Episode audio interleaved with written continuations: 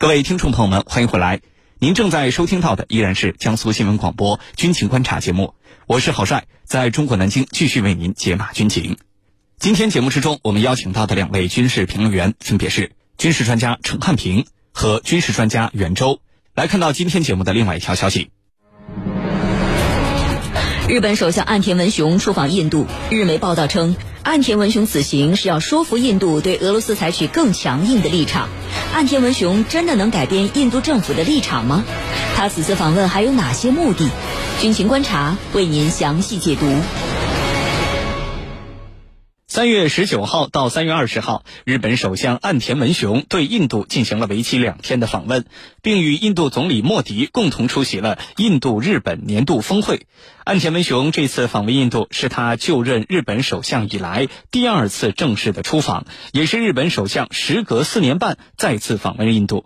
根据日本媒体此前的报道，岸田文雄此行的主要任务之一就是要说服莫迪对俄罗斯采取更加强硬的立场。那么，岸田文雄真的能够改变印度政府的立场吗？他此行访问还有哪些目的？接下来，郝帅邀请军事评论员和你一起关注。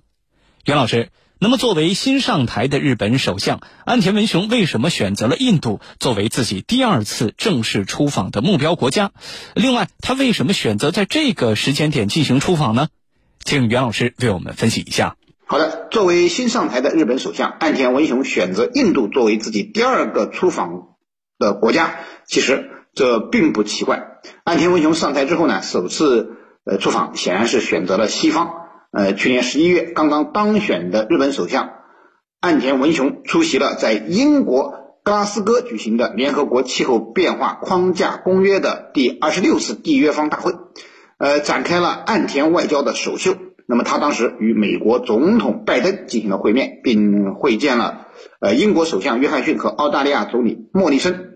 那么这次访问呢，哎，非常符合日本的外交政策，即为美国和西方马首是瞻。那么这是第二次访问出访国选择了印度，呃，是因为近年来日本积极开拓与印度的外交关系，两国实际上已经形成了领导人互访机制。只不过呢，近两年由于疫情的原因。这种互访机制啊，由线下变成了线上的互动。岸田文雄呢，这次访问印度啊，实际上就是要恢复两国高层线下互访机制，以进一步加强和巩固印日两国的合作关系。在岸田文雄访问印度期间，印度总理莫迪将与岸田文雄共同出席第十四届印日年度峰会。那么上一次印日年度峰会呢？线下会议已经是三年半之前了，所以岸田文雄这个时间选择访问印度，体现出两国急于恢复线下高层交往的迫切心情，也体现出了两国对发展相互合作的外交关系的重视程度。当然，岸田文雄选择这个时间点出访印度，还有一个重要的背景，就是正在发生的俄乌冲突。外界普遍认为，岸田文雄是带着任务来到印度的，即劝说印度和西方保持一致，对俄罗斯采取强硬态度。近期啊，我们知道，在对俄立场上，印度和美国以及其盟友都有着很大的差异。对此呢，美国对印度施加了很大的压力，岸田文雄当然也要跟着美国向印度施压。呃，不管能不能成功，至少可以讨好美国，呃，达到了日本刷存在感的目的。据了解啊，此次访问过程中，岸田文雄与莫迪进行了长达一百一十分钟的会谈，双方谈论的主要内容也都是围绕乌克兰。呃，会后呢，印日两国发表了联合声明，但是声明中仅强调俄乌双方应该立即停火，除了对话和外交外，双方没有其他选择。显然，岸田文雄没有完成劝说印度反俄的任务，不过好歹也算向美国交差了。那么，岸田文雄也算达到了这次出访的一个目的。主持人，好，谢谢袁老师。我们刚才也谈到了，岸田文雄呢非常希望通过这次访问说服莫迪政府改变对俄立场。那么，我们想知道，岸田文雄真的能够改变印度政府的立场吗？陈老师，您怎么看？那么，就这个问题啊，其实这次日本首相岸田文雄到访印度，给很多人觉得哈。刚好和这个俄乌的冲突连在一块儿，那是不是为这件事情而去的呢？其实，先我们要搞清楚，日本和印度之间它是有领导人的互访机制的。在安倍晋三执政的时期，那么日印双方它一直维持着双方高层的这种往来。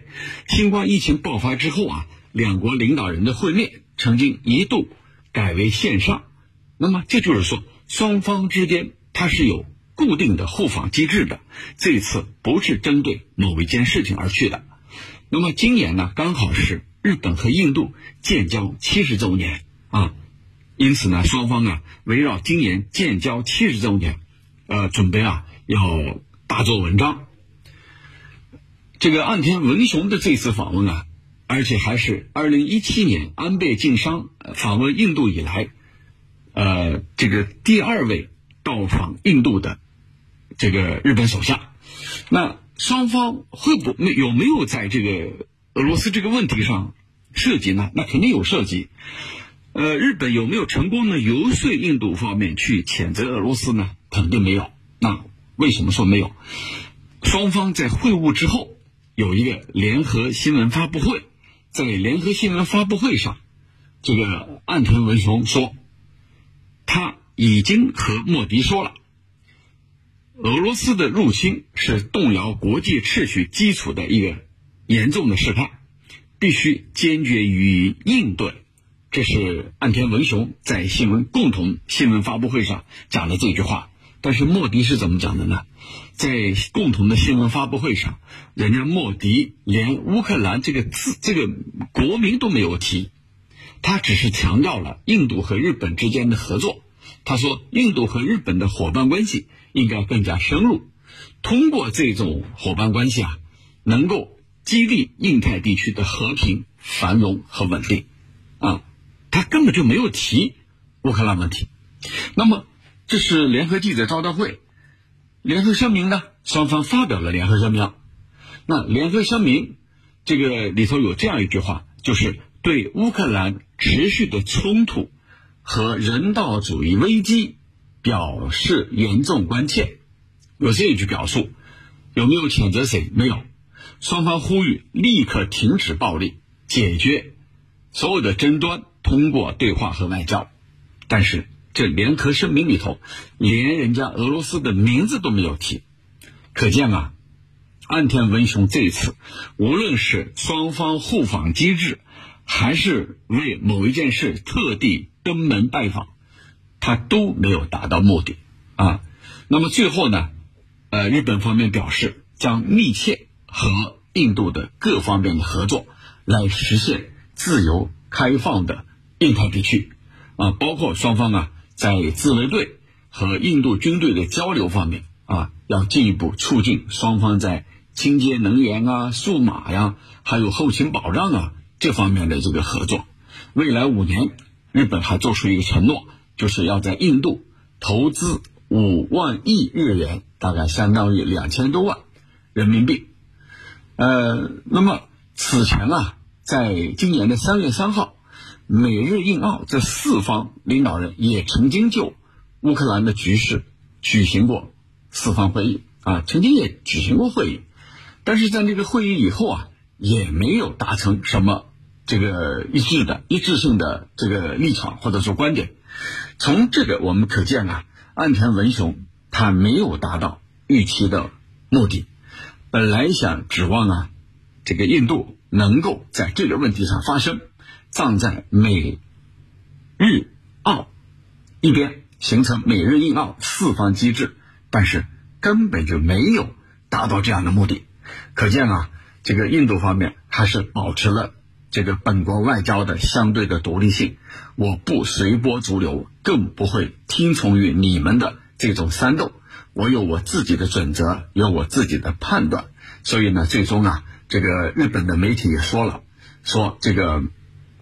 岸田文雄这次啊，他本来想让印度来扮演四边机制当中一个连接点的角色，就通过这个连接点啊，来进一步放大四方对外的声音，但是没有达到目的啊。这是日本产经新闻这样的一个右翼媒体所做的结论，我想啊是很恰当的。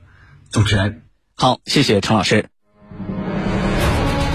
日本首相岸田文雄出访印度，日媒报道称，岸田文雄此行是要说服印度对俄罗斯采取更强硬的立场。岸田文雄真的能改变印度政府的立场吗？他此次访问还有哪些目的？军情观察正在解读。那么，除了改变印度对俄立场这个议题之外，岸田文雄此行还有哪些方面的目的？日印关系接下来会如何发展？对于这方面的问题，请袁老师为我们解答。好的，刚才陈教授也分析了，对于改变印度对俄立场，岸田文雄其实是无能为力的。那么，呃，对于这一点，他自己也是非常清楚。所以，改变印度对俄立场，其实根本不是岸田此次出访的呃主要目的。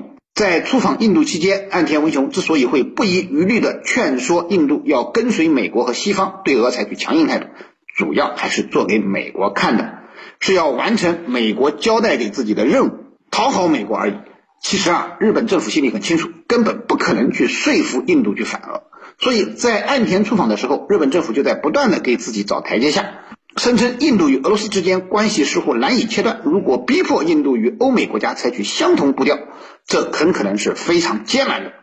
显然啊，日本政府在给自己这个不称职的说客在找理由。所以说，当说客其实并不是岸田文雄的主要目的，他的主要目的表现在以下几个方面：首先，寻找新的经济发展机遇。我们知道，日本近年来因为积极充当美国遏制中国的急先锋角色，因此啊，中日关系不仅正冷。今年冷，这就使得日本产品在中国市场的份额受到了严重的影响。再加上疫情的影响，日本经济这几年并不景气。那么在这种情况下，日本一直在考虑拓展投资，寻求供应链和市场的多样化。那么印度呢，也是日本眼中的一个巨大的市场。访问印度，推动两国经济合作，以促进日本经济恢复。那么这是岸田文雄访问印度这次他的核心内容。所以我们看到岸田文雄访问印度最重要的成果就是。日本计划今后五年内对印投资五万亿日元，这比他的前任安倍上次访问印度时提出的三点五万亿日元的五年投资计划又高出了很多。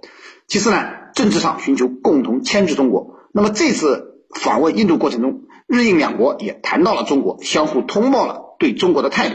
可以说啊，日本拉拢印度在很大程度上主要源于日本联印制华战略。因此，此次日印两国领导人峰会联合。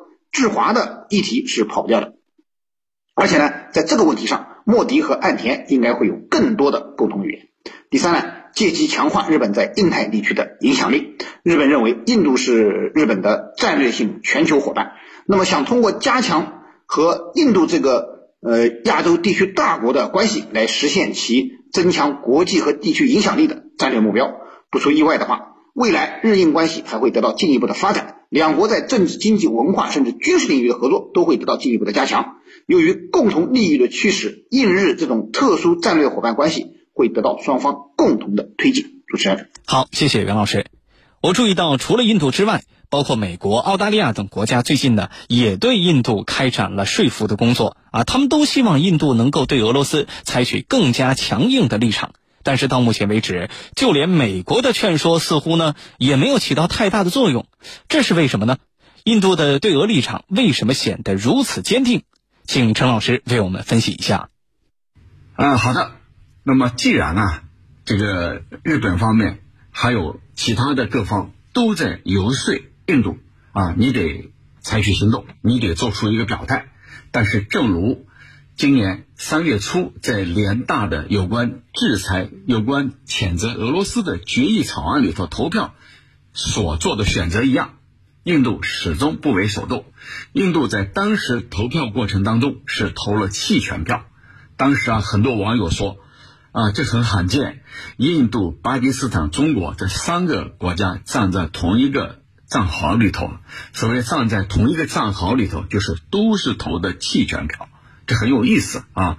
那么现在我们要问了，印度的出发点是什么？他为什么要投出弃权票？为什么对西方对他的拉拢、对他的煽动，这个无动于衷呢？我想主要是三个方面的原因。第一个，印度认为俄乌冲突跟他关联不大，对他没有多大的威胁，对他构不成威胁啊，甚至对他构不成威胁。我们最近。联合做的一个课题，就是印度，他如何去看待自己所面临的威胁啊，我们做的这个课题。那么这个课题里头，我们发现，印度从来没有把俄罗斯作为他的威胁，他认为自己所面临的威胁，那就是巴基斯坦、中国，还有这个恐怖恐怖主义袭击，从来没有把俄罗斯列为是他的威胁。也就是说，你们之间打归打，那么和我没有多大关联，不会对我构成威胁，所以他犯不着去得罪某一方啊，得罪人家俄罗斯，去谴责俄罗斯。第二个呢？印度其实在过去几十年来和俄罗斯是有着非常好的合作关系的。这个合作关系又体现在重要的体现在三个方面：一是能源，二是防务。啊，我们昨天分析了，这个俄罗斯甚至愿意把自己还没有列装的这个最先进的 S 五零零考虑卖给印度，那就是双方的防务关系非常到位。三呢是外交层面。这个外交层面啊，呃，我们注意一个细节，就印度之所以能加入上合组织，离不开俄罗斯的力挺。但是我们希望巴基斯坦加入上合组织，那俄罗斯说也得把印度给吸纳进来，这是俄罗斯提议的。可见他们在外交上关系是很有着很密切的合作的。那么印度就想啊，如果我要成为联合国安理会常任理事国，那离不开俄罗斯的支持啊。我如果说现在去谴责俄罗斯，那未来人家一票否决就把我拒之门外。